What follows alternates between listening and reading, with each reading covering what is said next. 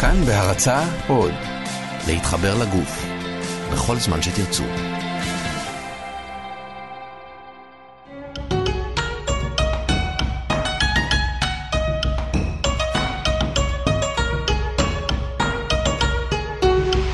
שלמות עם רז חסון.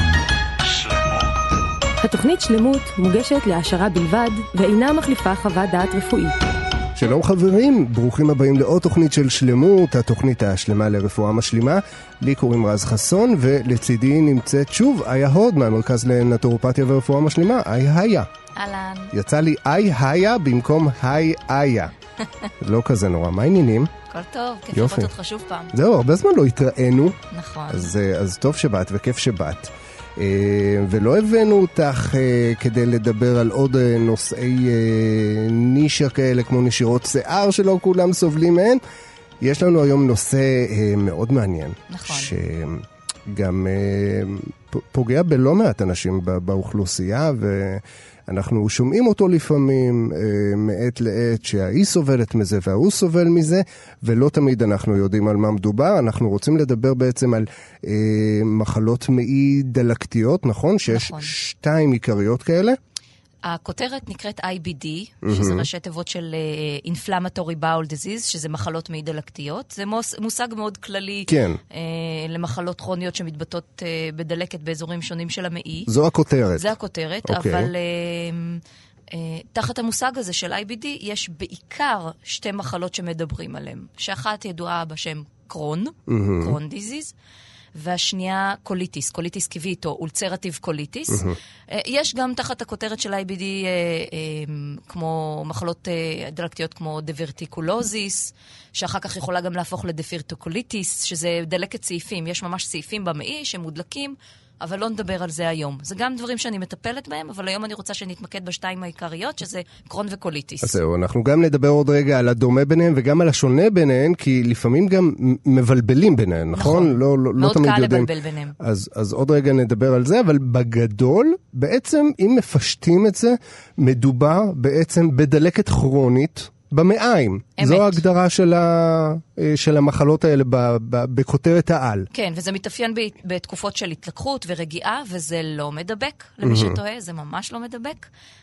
והתדירות של ההתפרצויות מאוד מאוד משתנה מאדם לאדם. אני יכולה לראות אנשים שבאים אליי שפעם בשנה או פעם בכמה שנים יש להם איזושהי התלקחונות קטנה כזאת, עם משהו ממש בקטנה, ויש כאלה שכבר מגיעים במצבים מאוד קשים, שלא מגיבים אפילו לטיפולים תרופתיים, ועוברים קריטות מעי, ודברים מאוד מאוד קשים. כן, זהו, זה מגיע למצבים כאלה, אבל לא כולם נמצאים שם, כלומר, בנקודות הקיצון האקוטיות, זה באמת יכול להגיע למופעים מאוד חריפים, אבל בגדול בן אדם יכול לסבול מנניח קרון, אבל זה לא יבוא לידי ביטוי כזה קיצוני כל יום, נכון? אבל בזמן התפרצות זה לגמרי מפריע לאיכות החיים והשפוזים, וזה לא פשוט. זה מחלות לא פשוטות. אז בשונה מנניח מחלות שהן לפעמים חולפות, כמו דיזינטריה נניח, שהיא יכולה לדבק בקלות, נכון?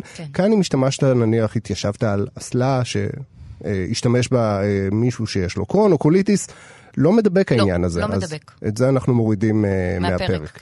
אז בואי נתחיל מקרון דווקא. מה זה קרון, אם את צריכה לאפיין את המחלה הזו? אז קרון זה דלקת כרונית במעי, ואחת הבעיות היותר קשות בעיניי בקרון, תמיד חושבים שהקוליטיס, הפרוגנוזה שלה היא יותר גרועה, תכף אני אסביר גם למה, אבל בעיניי קרון לא פחות גרועה, בגלל שבקרון הדלקת כן, בניגוד לקוליטיס, יכולה לחדור את הדופן של המעי. ממש יכולה לחדור את הדופן של המעי. כשאת אומרת לחדור, הכוונה ממש לחורר אותו. לעשות חור, כן, כן, בהחלט.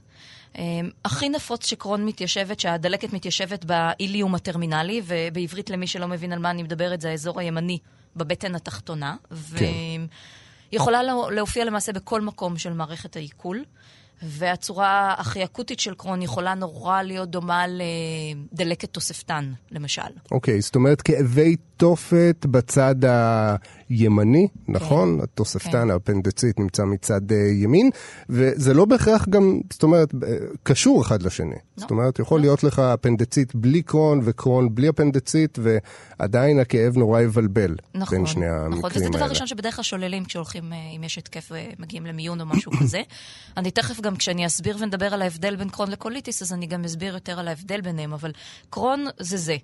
ויש לה תסמינים. אוקיי. זה יכול להיות מספר רב של יציאות ביום.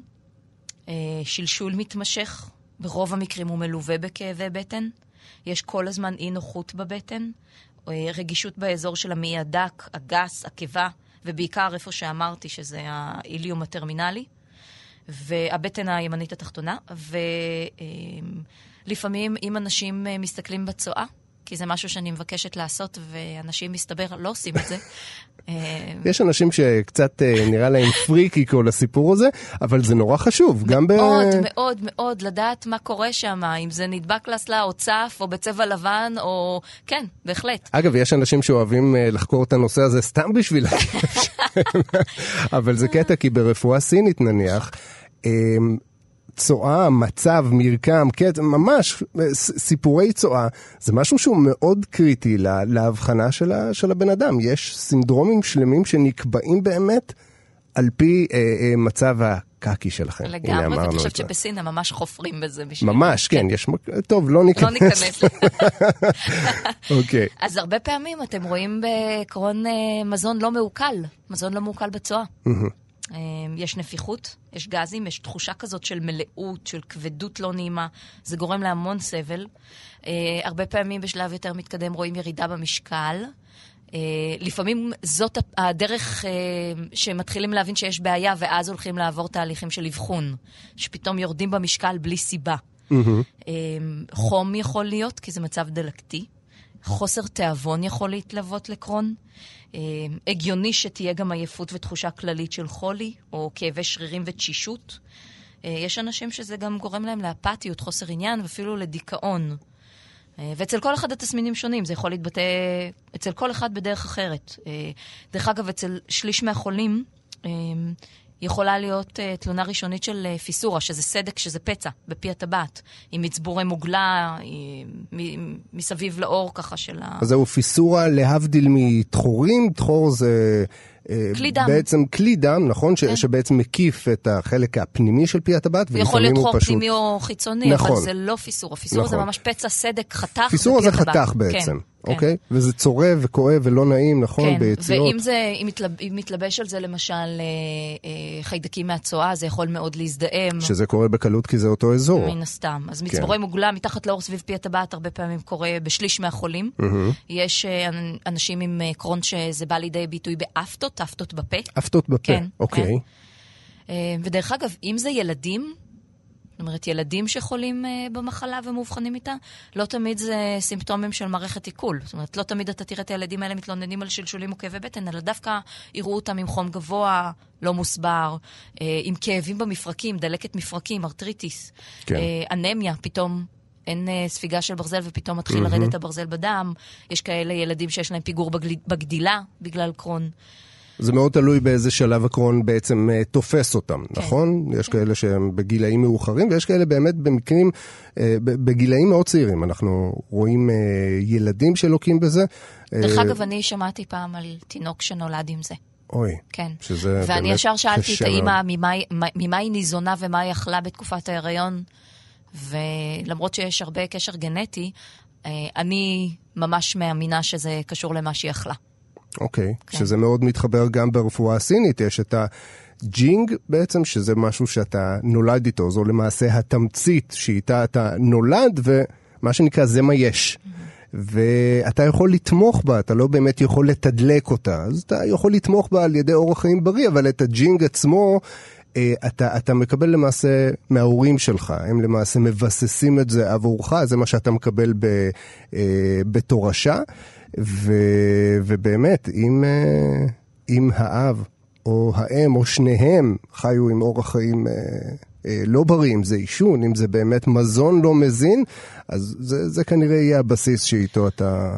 בדיוק, אני תמיד אומרת לאנשים שגם אם יש לך בפוטנציאל הגנטי משהו שאתה עשוי לחלות בו, יכול להיות שזה יישאר רק בפוטנציאל, נכון. שזה לא יתבטא. אם אכלת בריא וחיית אורח חיים בריא, אז לא היה טריגר להתפרצות. זאת אומרת, יכול להיות שיש פוטנציאל גנטי וזה לא יתפרץ. כן, יש אנשים שאומרים, לאבא שלי יש סוכרת, לאמא שלי יש סוכרת, אז קרוב לוודאי שגם לי, אז הם כבר אפתים לעניין הזה, וזו שגיאה.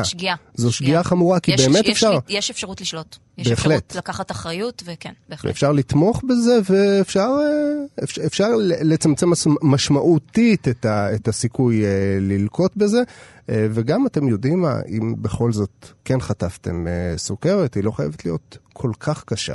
אפשר עדיין לתמוך בזה.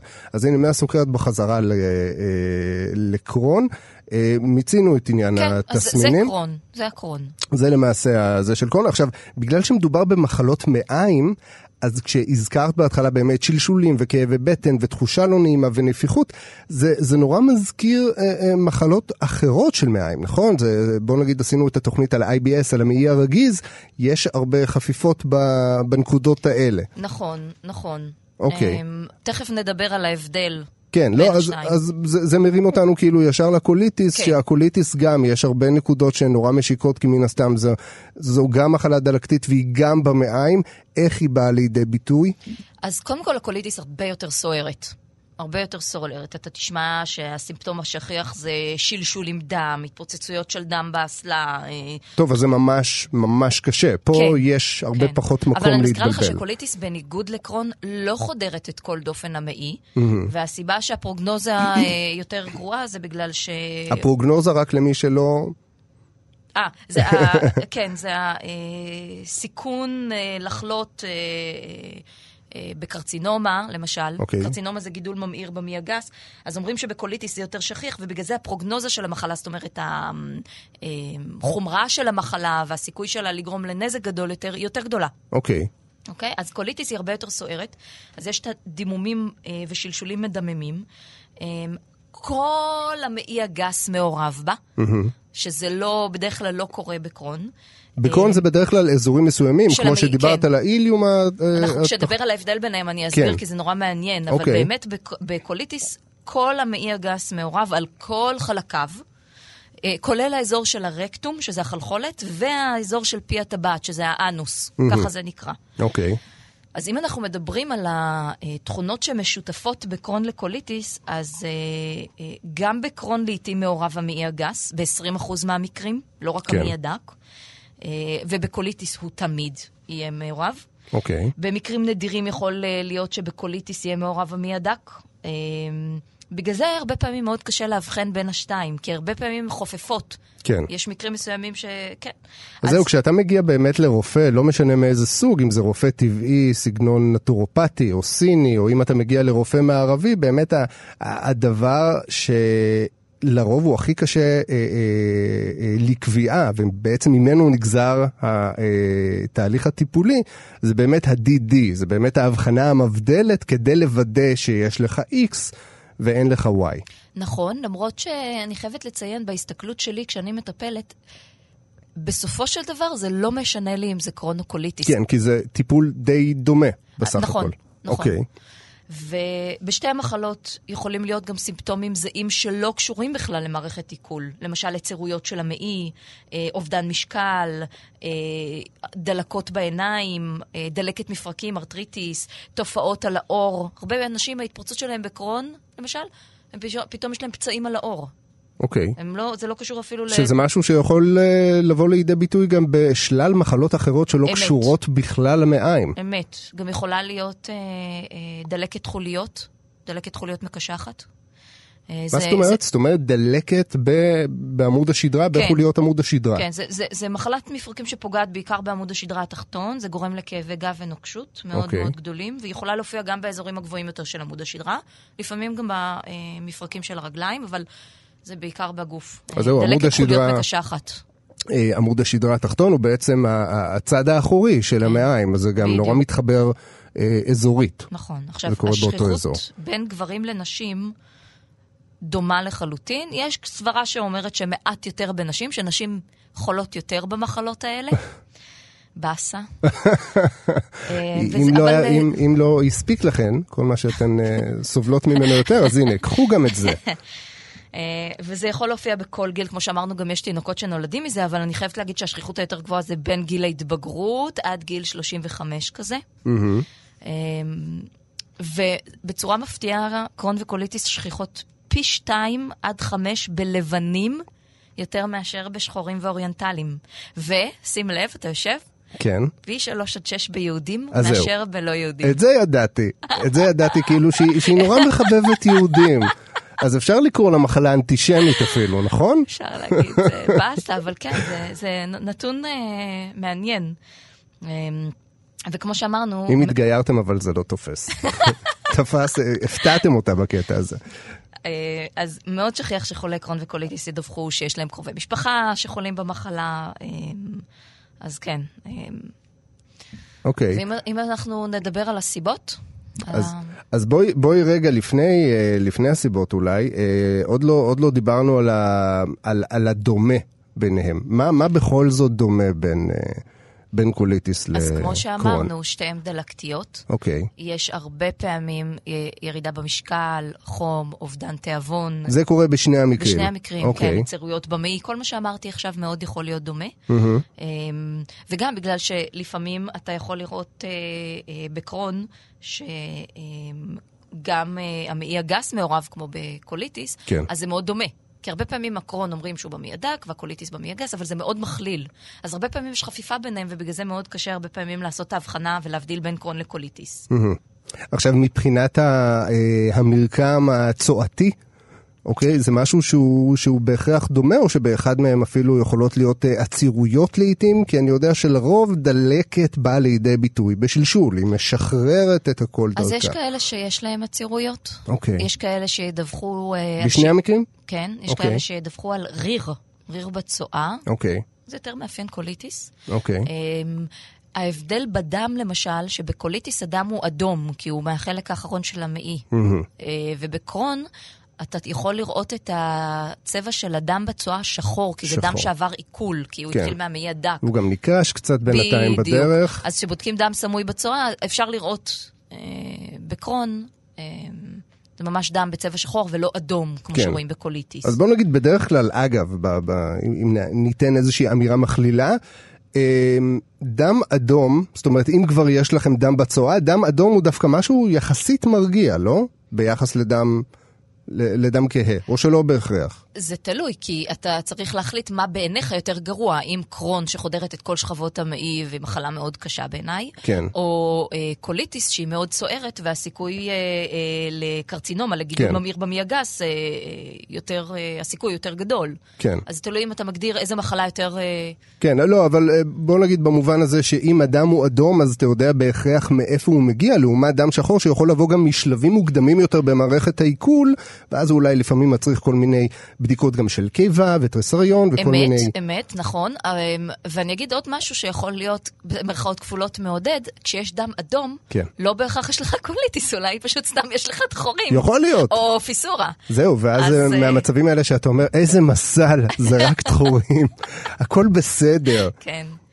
אוקיי, אז מטבע הדברים, בגלל שהמחלות האלה, כמו שאמרנו כבר, הן שתיהן דלקתיות, שתיהן תוקפות בדיוק את אותם אזורים. כשאני אומר אזורים, אני מתכוון למעיים בצורה, כאיזשהו חלק שלם.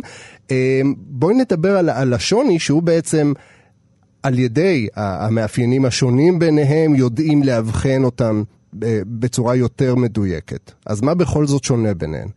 אז כמו שאמרנו קודם, ומה שהזכרנו את זה בקטנה, שבקרוהן זה יכול להיות כל מקום במערכת עיכול, לעומת קוליטיס שהנטייה היא יותר המעי הגס באופן ספציפי.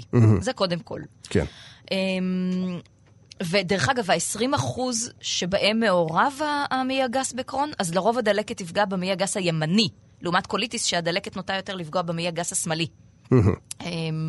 לגבי המעורבות של הרקטום, של החלחולת, אז בקרוהן מעורבות כזאת היא די נדירה, לעומת קוליטיס, שבדרך כלל תמיד יהיה מעורבות של הרקטום. זה מאוד כואב ולא נעים.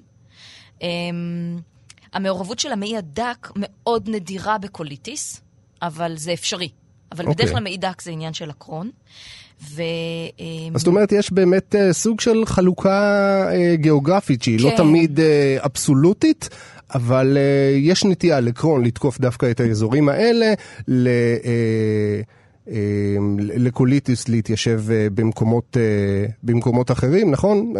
אלה המאפיינים הראשונים לעניין הזה. נכון, ובקרון זה מאוד מעניין, והרבה פעמים על זה מסתמכת ההבחנה הסופית. יש, ממש רואים אזורים מודלקים, אזורים בריאים, אזורים מודלקים, אזורים בריאים. ממש במאי רואים כאילו זה מחולק. זאת אומרת שיש מקטעים שלמים בדיוק, שהם מקטעים בסדר. מקטעים זה המילה שחיפשתי. מקטעים כן. בסדר ומקטעים שהם יש דלקתיים. יש חלקים בדיוק, חלקים בריאים, חלקים מודלקים. אבל בקוליטיס זה רציף. זאת אומרת, זה ממש כל המעיים. כן. זו התקפה ממש, של כל המעיים. כל המעיים מרוצפים בדלקת הזאת. אין חלקים בריאים. זה ממש, כל האזור, אין בין החלקים המודלקים אזורים בריאים. זה פשוט, הכל מודלק. אוקיי. זאת אומרת שגם פתרון ניתוחי במקרים האלה הוא פחות רלוונטי, כי אין איזשהו מקטע, נניח, שהוא דלקתי במיוחד, שעדיף אולי לקטוע אותו, וליצור סוג של רצף של מעיים בריאים. פשוט כל המעיים מודלקים, אז זה לא ממש משנה. נכון. אוקיי. עכשיו, יש מצב שהוא מסכן חיים, והוא יכול לקרות בקוליטיס, אבל לא בקרון, שנקרא טוקסיק מגה קולון. אוקיי. זה אומר שזה מצב אקוטי של התרחבות של המעי. הוא יכול להגיע לקוטר של 6 סנטימטרים. וואו. ובדרך כלל הטיפול זה התערבות כירורגית מהירה וקריטה. אוקיי. כן, במצבים האלה. זאת אומרת, דיברנו על מאפיין שדווקא דומה ביניהם בהתחלה, שזה היצרות דווקא של המעיים. אז כאן אנחנו מדברים על מקרה הפוך שאפשרי רק בקוליטיס, הוא שכיח רק בקוליטיס, שזו בעצם התרחבות, ולמה היא מובילה? בעצם מה קורה אנטומית כשהמעיים מתרחבים? הם מאבדים את הטונוס, הם מתחיל להתנפח. אוקיי. וחייבים, אין, זה כבר לא עובד, הפריסטלטיקה לא עובדת, זה מקום טוקסי. פריסטלטיקה, כלומר התנועתיות של המעיים, שכך הן מפנות את הצואה ואת הפסולת מהגוף. אז בעצם במצב כזה, האפקט הזה הולך, והצואה פשוט מתיישבת שם. אין שום דבר שיניע אותה החוצה. ובדרך כלל קורטים, שמים פאוץ', זה מצב מאוד לא נעים. כשאנחנו אומרים קורטים ופאוץ', מה זה אומר? קריטה של מה? של כל המעי. יש כאלה שזה חלקי, יש כאלה שקורטים את כל המעי הגס, זה תלוי. תלוי מה האזורים המודלקים. יש כאלה שרק 20 סנטימטרים מפי הטבעת למעלה מודלקים, יש כאלה שרק 15, יש כאלה שכל המעי מודלק, זה תלוי בבן אדם. כן, ואנחנו מדברים על, זה כבר באמת מעבר למצב של לא נעים. כאן אנחנו כבר מדברים על... זה פגיעה באיכות חיים לגמרי. מגבלה חד משמעית, זה להסתובב עם שקיות וכל מיני... אמצעים נכון. כאלה, נכון? נכון, וקודם הזכרתי שארטריטיס, דלקת מפרקים, זה משהו שיכול להופיע. זה די נדיר בקוליטיס, אבל זה מאוד שכיח בקרון. אוקיי. דלקת מפרקים. כשאנחנו מדברים על מפרקים, זה חייב להיות במפרקים סמוכים, כמו ירחיים, או... לא בהכרח. כל הגוף זה יכול להיות. אוקיי. כן. זה ככה, ההבדלים העיקריים, השלשולים בקרון למשל, הם בינוניים. למרות שיש מקרים של דימומים קשים, אבל זה נדיר יותר. בקוליטיס, השלשולים אתה ממש, אתה רואה אותם קשים, ריריים, דמיים. כמו שאמרתי, זה מאוד סוער המחלה הזאת. ולרוב הם גם צורבים הרבה יותר, נכון? בקוליטיס תמיד יהיה דימום רקטלי חזק. בקרון הדימום מופיע לסירוגין. יש בדרך כלל... תלוי בהתקף. כן, 15-25% מהאנשים עם קרון אין בכלל דימום רקטלי. אז איך בן אדם, מאזין שיושב בבית, מאזינה שיושבת בבית, וסובלים מתסמינים דומים, אבל לא כולם. בואי נעזור להם להתחיל את התהליך הזה. איך מזהים, איך מאבחנים בכלל קרון או קוליטיס? אז קודם כל, את המחלה מאבחנים קודם כל לפי שאלות מנחות. בדרך כלל, האם הייתה ירידה במשקל, זו שאלה ראשונה. אוקיי. בלי סיבה. זאת אומרת, זה לא מישהו שעשה עכשיו דיאטה ופתאום ירד, אלא פתאום יש ירידה במשקל לא מוסברת. ולמה זה מביא בעצם לירידה במשקל? ספיגה. המעי לא מתפקד, יש דלקת, אין ספיגה של חומרים וניוטרטים והזנה מהמזון. כי אנשים חושבים שתהליך הספיגה בעצם מסתיים במעיים, שהמעיים פשוט מרכיב... שזה מסתיים בקיבה, שהקיבה בעצם מרכיבה את המזון, ובעצם יש שם ציסה, ומשם כל החומרים מתפזרים לאן שהם צריכים, והספיגה מתרחשת שם. לא, זה צריך להגיע קודם למעי. הקיבה מפרקת פירוק ראשוני, זה צריך להגיע למעי, יש הפרדה בין החומרים המזינים לבין הפסולת, והפסולת עוברת אחרי זה למעי הגס, ומשם היא עוברת לרקטום ויוצאת. אז זהו, זו נקודה חשובה, כי הרבה נוטים לחשוב שהמעיים הם פשוט, מה שנקרא, הכביש של הפסולת. לא, זה ממש עובר שם התהליך של ספיגה. המזון עובר ספיגה במעיים, זה חלק חשוב מהתהליך הזה בעצם, ומה שבאמת אמור להיות מופרש כפסולת, מופרש כפסולת, נכון. אבל כל השאר בעצם נספג שם. אז שואלים אם הייתה ירידה במשקל, שואלים אם יש כאבי בטן, שואלים אם יש בחילות, אוקיי? שואלים אם הייתה ירידה בתיאבון, שואלים גם אם יש אפטות, אם יש פצעים בפה, אם יש בני משפחה שחולים במחלות האלה. כבר עצם העובדה של השאלות שאמרתי עכשיו, זה כבר יכול לכוון לאיזשהו כיוון, אבל זאת רק ההתחלה, כי השלב הבא שעושים זה לעשות בדיקות דם. כן. בדרך כלל בבדיקות דם, מה מחפשים?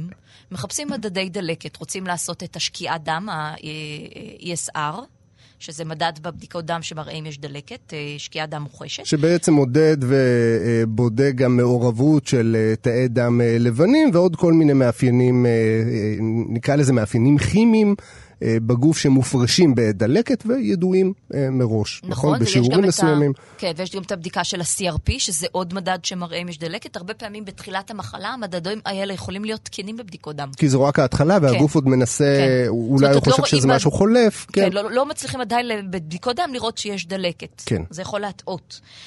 מחפשים אם יש אנמיה. אם הייתה ירידה בספיגה ופתאום יש אנמיה. שאנמיה גם כן מתקשרת לנו לבעיות בחוסר ספיגה, ברגע שאין ספיגה מספקת של ברזל, נכון? כן. אוקיי. אנמיה קיימת בעיקר בחולי קרון, כי בדרך כלל האזור שנפגע במעי זה האזור של המעי הדק, הסופי, הטרמינל איליום שדיברנו עליו. כן. ושם בעצם נספג הברזל מהמזון. אוקיי, זו הנקודה בעצם שבה הברזל נספג, ולכן אנמיה מכוונת יותר טוב, בוא נגיד, במקרה הזה, לקרון דווקא על פני קוליטיס. למרות שגם בקוליטיס יכולה להיות אנמיה וחסרים תזונתיים. כן. אוקיי.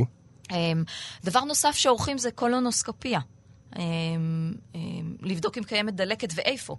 אם יש פצעים, אם יש אבצסים, גרנולומות, רוצים לראות. קולונוסקופיה זו בדרך כלל הבדיקה גם שאין מקום להתבלבל בה. כלומר, אם בדיקות דם, כמו שאמרנו, יכולות לא להיות מדויקות, רק בגלל באמת השלב שבו אתה נמצא בתוך התהליך הדלקתי, נכון?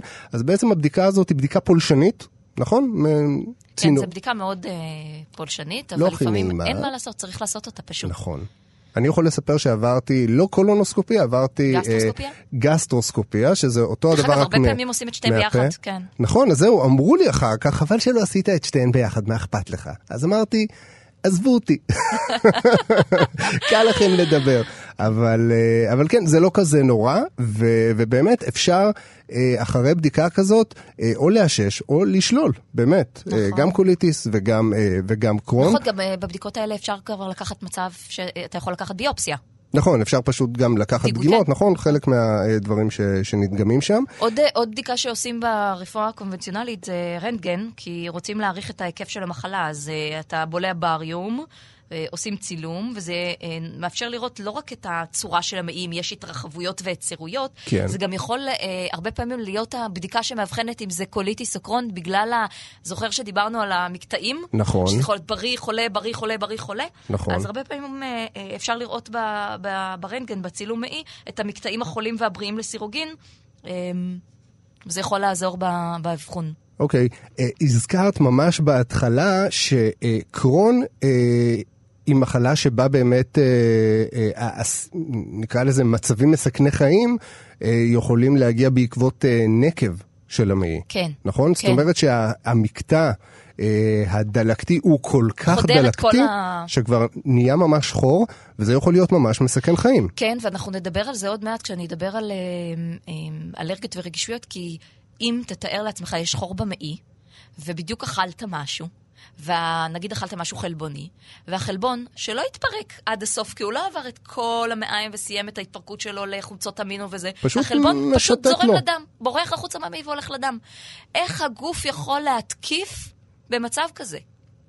כי יש עכשיו חלבון זר בדם, כאילו מה עושים עם זה? כן, זה חלבון שאני לא יודע שאמור להיות פה, הוא לא אמור להיות פה. קצת כמו אנשים לא מורשים שנכנסים פה לבניין. אז בואי נדבר עוד קצת על הסיבות. מה באמת יכול להוביל? גם לקרוהן, גם לקוליטיס, בכלל, לדלקת במעיים. מה יכול לגרום לזה? אז אנחנו לא יודעים. זו התשובה שאני הכי אוהב. ובכן, אנחנו לא יודעים. כן, האתיולוגיה ל-IBD לא ידועה. יש סברה שהמחלה היא בעצם מולטיפקטוריאלית, כלומר שהגורמים הם רבים, יש הרבה דברים שגורמים להתפרצות שלה, יש תיאוריות שקשורות לגורמים גנטיים, כמו שאנחנו כבר דיברנו, יש כאלה תיאוריות שמדברות על גורמים מזהמים, שאני תכף ככה אדבר על זה קצת. אנטישמיות. גורמים אימונולוגיים, תזונתיים, וגם פסיכולוגיים וסביבתיים. אוקיי. אתה כבר מכיר אותי, אתה יודע שאני חושבת שכל מחלה באשר היא, יש איזשהו גורם נפשי, רגשי, סטרס וכאלה. ברור, מה זאת אומרת? תראי, איך אומרים, אל תשמור דברים בבטן. לא סתם אומרים את זה. נכון. לא סתם אומרים את זה. בגלל זה אולי גם נשים לוקות בזה הרבה יותר. אנחנו פשוט לא לוקחים כלום לבטן, אנחנו... נכנס מאוזן אחת, יוצא מאוזן השנייה. כן. אוקיי, אז קצת על הגורמים הגנטיים, גילו שבאמת למעלה מ-40% מחולי הקרוהן, יש מוטציה בגן מסוים. זה ככה, וכל הזמן חוקרים את זה. זאת אומרת, כן יודעים שיש גורמים גנטיים, וזה גם לא קשה לדעת, אתה שואל, יש במשפחה, אין במשפחה. כן, אז זו החדשה האחרונה, זאת אומרת, יש באמת איזשהו עניין גנטי מעבר לשכיחות המשפחתית. כן. זאת אומרת, יכלו להגיד, אנחנו לא מצאנו שום קשר גנטי, אבל... לא, גילו מוטציה בגן מסוים. יש מוטציה בגן מסוים בקרב החולים, אוקיי. לגבי גורמים מזהמים ואימונולוגיים, אז החל משנות ה-50, ככל שהשימוש באנטיביוטיקה הפך ליותר ויותר נרחב, ראו ממש עלייה משמעותית במחלות האלה, בשכיחות המחלות האלה. והתיאוריה של האנטיביוטיקה אומרת שממש בגלל שלוקחים אנטיביוטיקה, יש שינוי בפלורה של המעי, בפלורת החיידקים הטבעית. נכון, כי האנטיביוטיקה הרי היא להבדיל מיליוני הבדלות, היא כמו כימותרפיה, במובן החיובי שלה, כלומר, כשהיא פוגעת, היא פוגעת בכולם. כן, והיא הופכת את הגוף לפחות תמיד מן הסתם. נכון. המעי לא מוגן על ידי הפלורה הטבעית המאוזנת, והוא הופך לפגיע. אז זה הסברה, זאת התיאוריה לגבי העניין של האנטיביוטיקה. כי חיידקי מעיים זה בעצם משהו שהוא גם יכול להיות חיובי. יש לנו הרבה חיידקים במעיים שהם באמת, זה מה שמכונה הפלורה הטבעית של המעיים, נכון? הם מסייעים לנו בעצם. נכון. אוקיי. דרך אגב, היום יודעים שפלורת מעי של בן אדם שחי בהודו, בצורה הכי מזוהמת שיש, היא הרבה יותר טובה. הרבה יותר חזקה. ויותר חזקה מפלורת האדם המערבי. זה לא מפתיע. זה לא מפתיע בכלל. בגלל זה גם, הרבה פעמים, כדי להתחיל באמת, לתת לפלורה הזאת את הבסיס החזק, באמת לא כדאי לגדל ילדים בתנאים כל כך סטריליים. אז אם הילד קצת הולך על השטיח, ועוד לא שאבת אותו, והוא קצת מתונף, אז זה לא נורא, אני נורא משתדל לאפשר את זה לילד שלי, אני לא נבהל מזה שיש לו חתולים וכלבים על הראש, זה אולי יום אחד הוא יהיה סופרמן או משהו. אומרים שבילד הראשון נופל לו המוצץ לרצפה, אתה רץ, מרתיח אותו, שוטף בסבון וזה. בילד השני אתה לוקח את המצץ מהרצפה, מוצץ אותו ונותן לו. ובילד השלישי אתה מכניס אותו עם הליכלוך. אתה אומר לו כך, פשוט תלקק את הרצפה, או שאני אמצא פה איזה חתיכת בולם דלת מגומי שתוכל למצוץ. יש גם...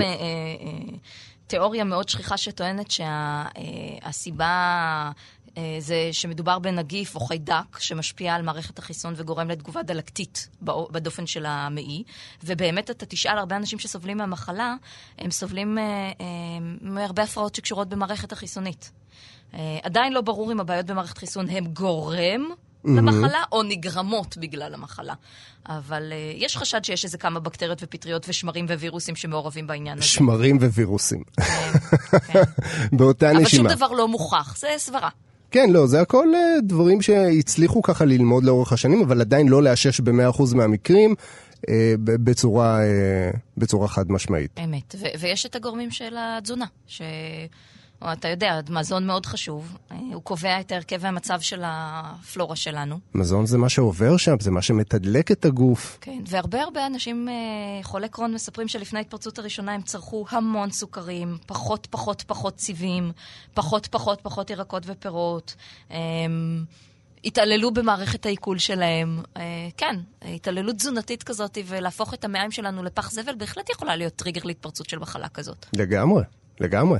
אז עוד מעט נצלול לזה קצת. ודרך אגב, עוד משהו ממש חשוב, שאולי זה גם לא יפתיע אותך, שבמקומות עם תזונה מערבית מודרנית יש עלייה של מחלות האלה, ובתרבויות שצריכות תזונה מאוד פרימיטיבית, פחות מתועסת ומעובדת, המחלה בכלל לא קיימת. שזה גם מדהים, כן. וגם לא מדהים באותה הנשימה. כן. ומה שדיברנו קודם, שגם אלרגיה למזון יכולה להיות גורם להתפרצות. בקרון למשל, גורם סיכון מאוד משמעותי, זה צריכה מאוד גבוהה של חלבון מהחי, בשר, הרבה ודברים כאלה, ביצים, לעומת צריכה של חלבון מהצומח, שיש לה דווקא אפקט מגן.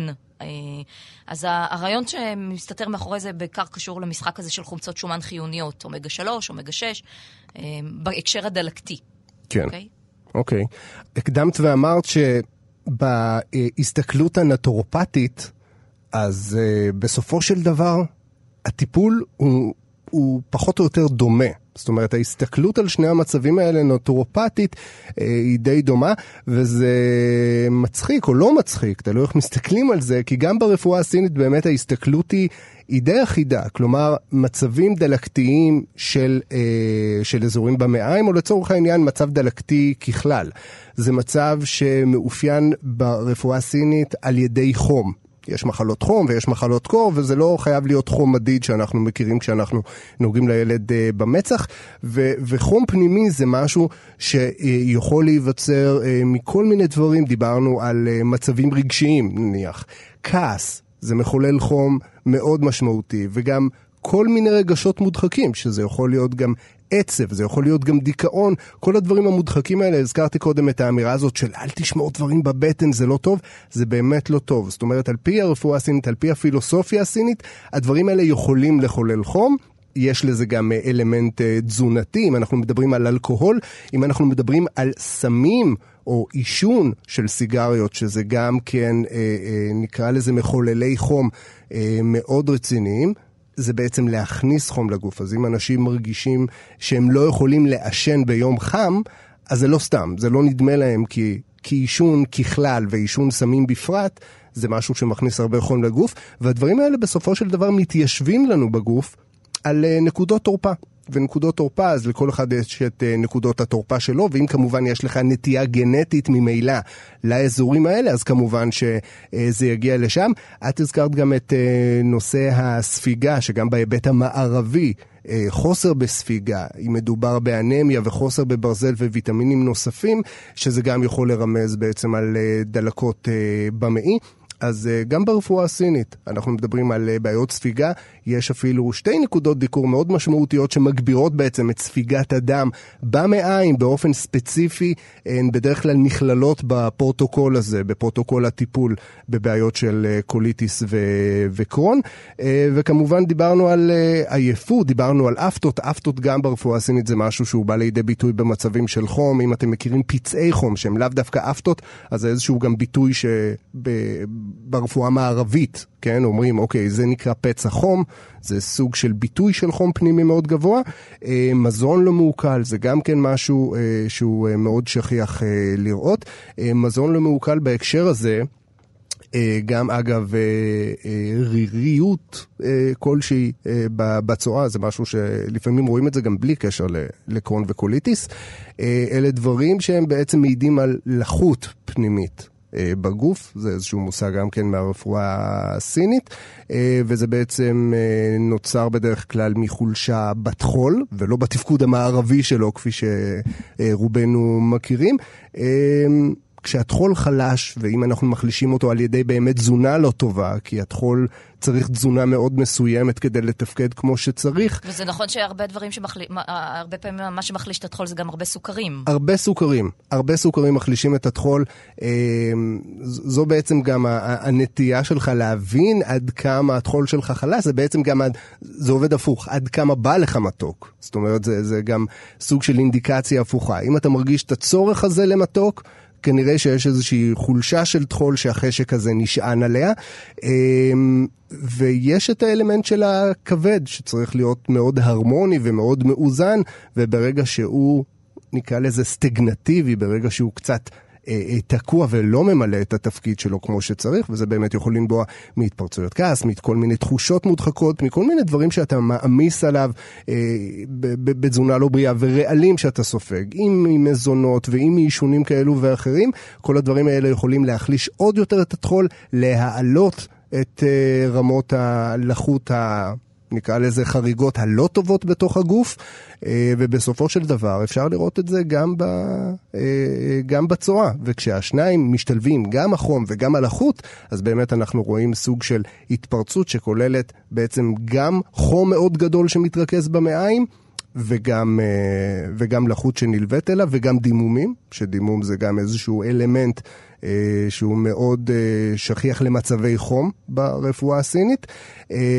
ורגע לפני שאנחנו נדבר באמת נטורופטית, אז רק באמת אני אומר שהטיפול לרוב ברפואה סינית, דרך רפואה סינית, במחלות כל כך פנימיות כמו קרוהן וקוליטיס, זה חייב להיעשות עם צמחי מרפא. זאת אומרת, בלי צמחי מרפא, באמת דיקור יכול להועיל נקודתית, זמנית, אבל אם אנחנו רוצים להביא לאיזשהו שיפור משמעותי באורח החיים, ואם אנחנו רוצים באמת להביא לאיזושהי עקומת שיפור מהמחלה, אז באמת אין מנוס, אין דרך לעקוף את זה מטיפול פנימי תזונתי.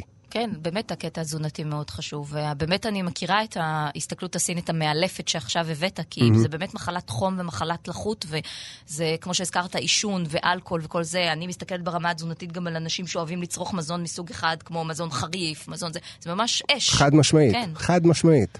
אז לפני שאני אגיע לעניין הנטורופטי, אני הייתי רוצה ככה במילים ספורות בודדות, בלי להרחיב הרבה, לדבר על הטיפול הקונבנציונלי שמקובל היום, כי אני לא יודעת אם סיפרתי בהתחלה, כשאני התחלתי את הדרך שלי לפני 17 שנה כנטורופטית, אני בחרתי להתמקד בעיקר בטיפול בקרוהן וקוליטיס במחלות האלה, בגלל עניינים אישיים מהמשפחה שלי. אוקיי. שלקחתי את זה נורא קשה, כי אני יודעת מה זה המחלה הזאת, אני מכירה את המחלקות גסטרו מקרוב, אני יודעת עד כמה זה יכול להשפיע על אורח החיים ועל איכות החיים ועל המצב רוח. זה מחלות מאוד קשות והרבה חולים בהם, ולכן אני מתמקדת בעיקר בטיפול במחלות האלה. אז הטיפולים הקונבנציונליים במחלות מעי דלקתיות, בדרך כלל מתחלק לטיפול תרופתי ולטיפול כירורגי. אז הטיפול התרופתי יכול להגיע בכל מיני צורות. זה יכול להיות בכדורים לנטילה דרך הפה, זה יכול להיות בחוקנים. חוקנים זה בדרך כלל בקוליטיס, כי החלק נכון, זה החלק התחתון אמרנו, החלק שקרוב יותר לפיית הבאת. זה יכול להיות זריקות. הטיפול בעיקר מבוסס על תרופות שמונעות דלקת, כל מיני צורות, וגורמות לירידה בכושר חיסוני של הגוף. הכי שכיח זה סטרואידים בזמן התפרצות.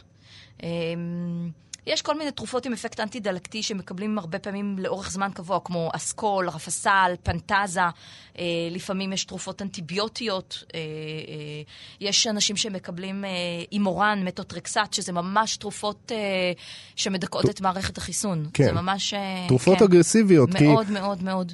כי המחלות האלה הן גם מחלות שמוגדרות גם, לפחות על ידי חלק מהמטפלים מערביים, כמחלות אוטואימוניות. אמת. נכון? ומתוטרקסט, אני לא יודעת, מי שצורך את זה ולא מקבל חומצה פולית, או הרופא לא ידע לתת חומצה פולית, זה משהו שצריך לדעת. כי לפעמים מגיעים אליי אנשים שמקבלים את התרופה הזאת, את המתוטרקסט, ואין שום דבר שתומך בהן. כן, אף אחד לא אמר להם שחייבים לתת את התרופה הזאת ביחד עם חומצה פולית. גם חשוב שזה לא יהיה סתם חומצה פולית, אלא החומר הפעיל, הפולט, ולא החומצה פולית עצמה. יש מצבים שנעשה שיבוש בתרופות נגד שלשול, כאלה שעוצרות שלשולים כשאין ברירה. יש תרופה בשם רמיקייד. יש היום מצבים שנותנים תרופות ביולוגיות, אוקיי? תרופות ביולוגיות, כלומר, ממש מבוססות חיידקים? לא בהכרח חיידקים, לפעמים תאים מסוימים ביולוגיים, כן. אוקיי. ויש אנשים שלא מגיבים לאף טיפול תרופתי, ואז, כמו שאמרתי, נעשית התערבות ניתוחית לקריטת חלקים מודלקים מהמעי. בעיניי זה מצב מאוד עצוב, כי אני מאמינה שאפשר למנוע את זה ולא להגיע למקום הזה, אם עושים טיפול נכון וטבעי ומשלבים את הטיפול התרופתי. דרך אגב, לא חייבים להגיע אליי לטיפול במקום תרופות. הטיפול יכול ללוות. חד משמעית. כן, חד משמעית. יכול ללוות טיפול תרופתי לחלוטין, ואני מציעה פה בעצם שיפור של איכות חיים. תכלס. כן? כן.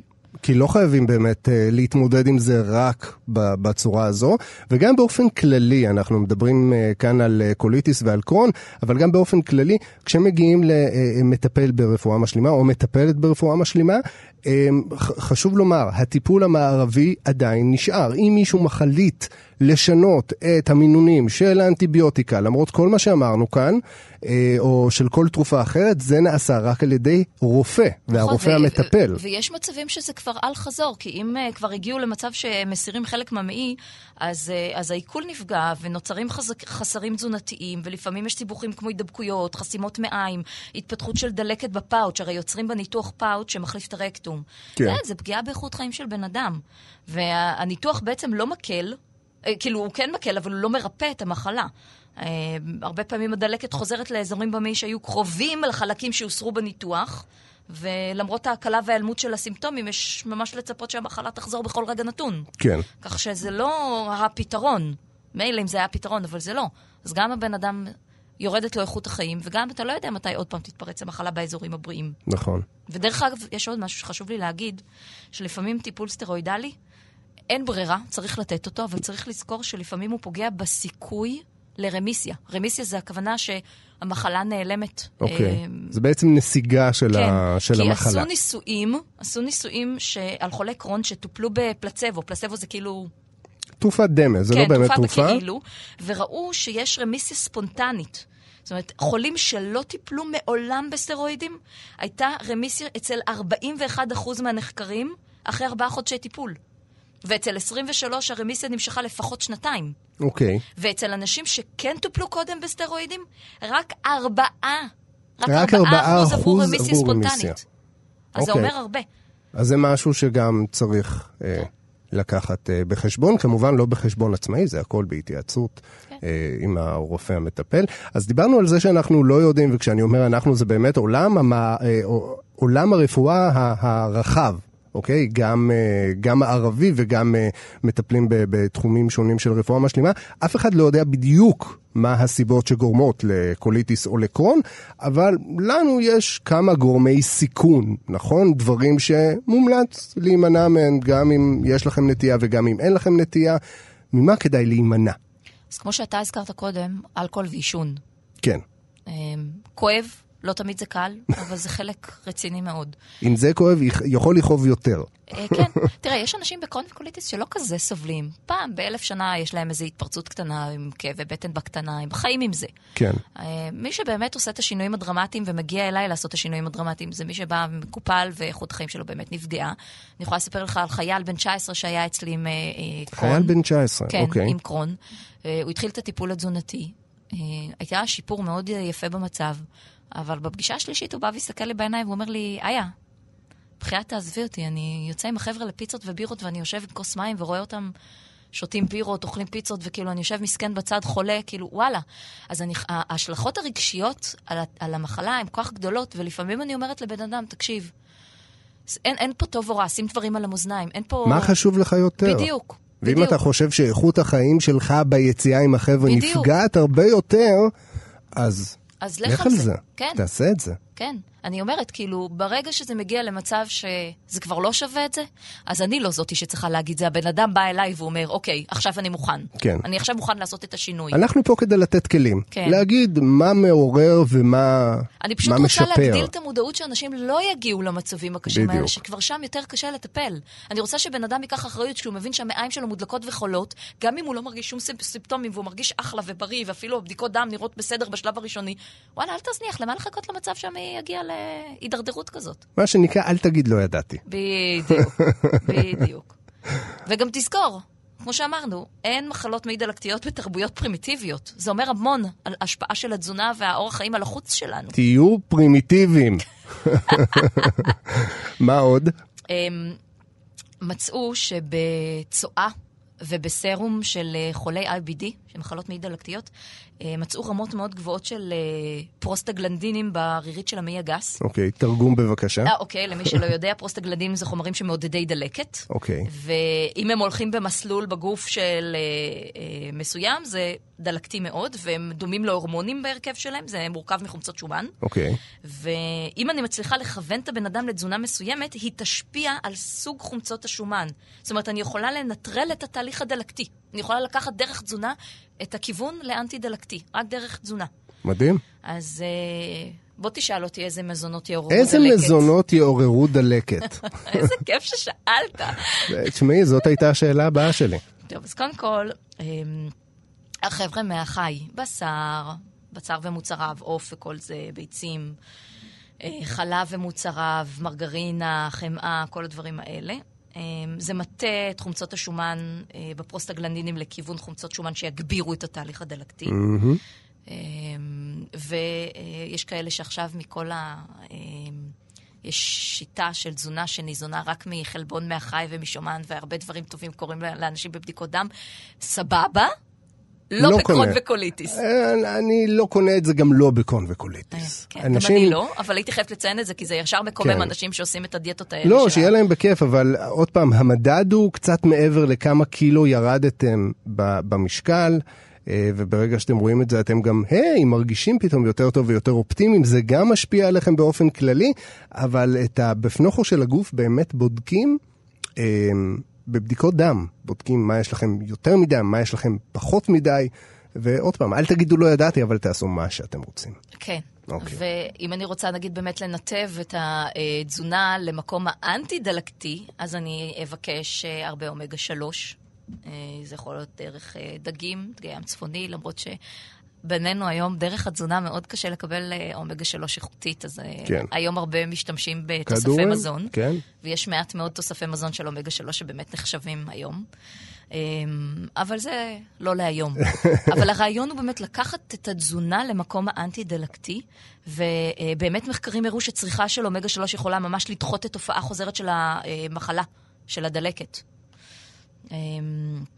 הגישה של התזונה הטיפולית בנושא חדירות מעי זה תזונת אלמינציה. אני עושה את זה המון. Okay.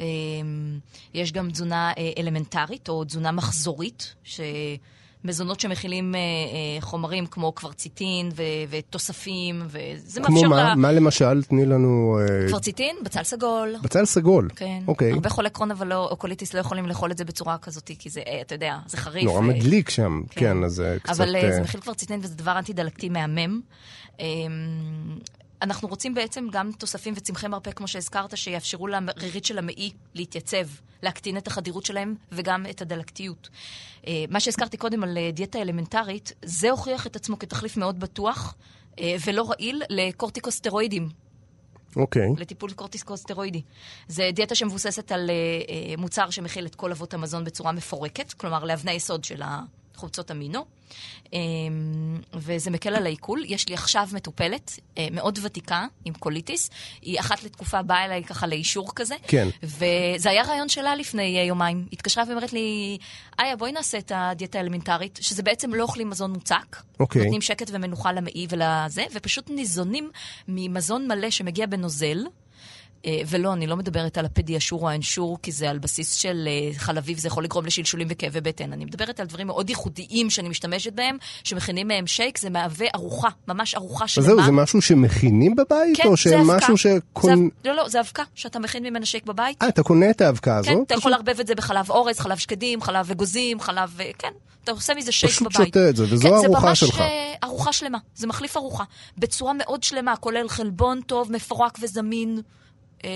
ויש אנשים, כן, הדיאטה האלמנטרית הזאת אני משתמשת במצבים שבן אדם מאוד רזה, או בתת תזונה בגלל המחלה. אוקיי. וזה מאוד יעיל כטיפול ראשוני בזמן התקף חריף. אין אוכל מוצק.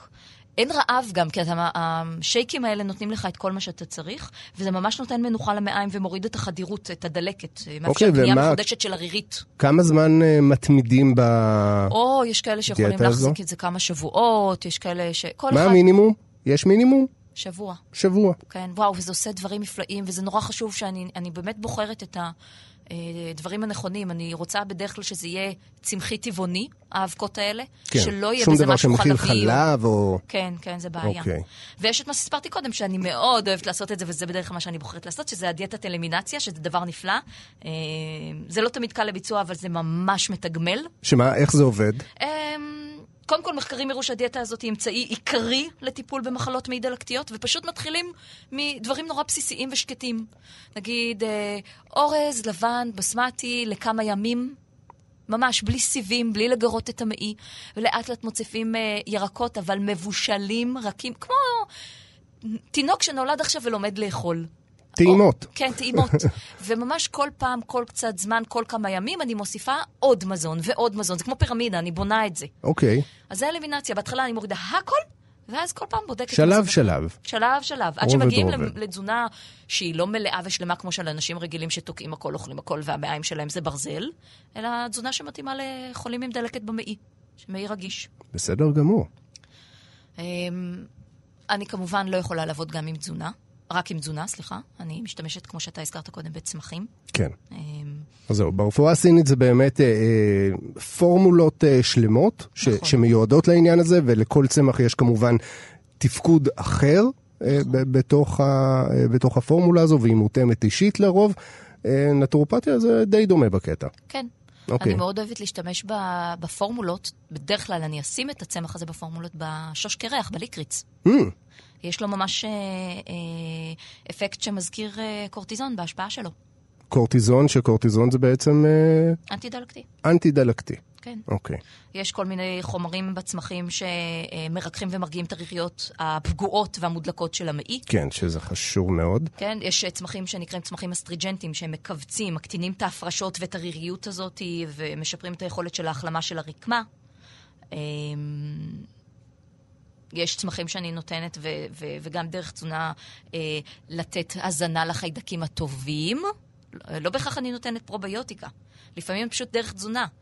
מזינת החיידקים הטובים, ומבקשת לסלק את החיידקים במעי שניזונים מפטריות ומשמרים. וקנדידה.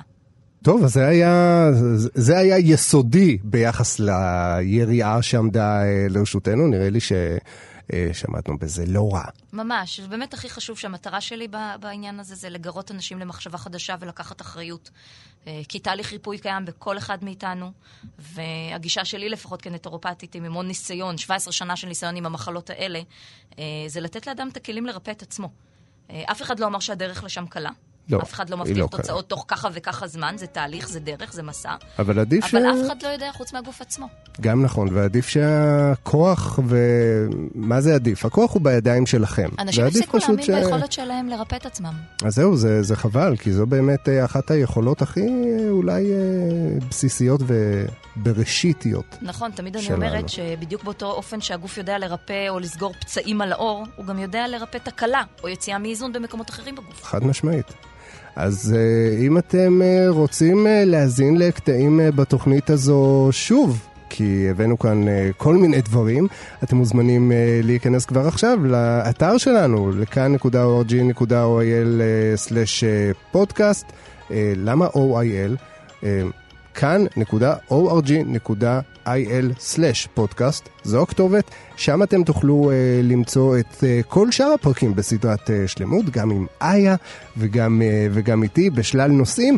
אז אנחנו נשתמע כאן בפעם הבאה. איה, תודה רבה שבאת. תודה. נשתמע פה שוב, כמובן. תודה רבה לכם שהייתם איתנו. לי קוראים רז חסון. תודה רבה גם לאייל שינדלר שהיה טכנאי השידור שלנו כאן. תרגישו טוב, תהיו בריאים. ונשתמע עד הפעם הבאה. להתראות.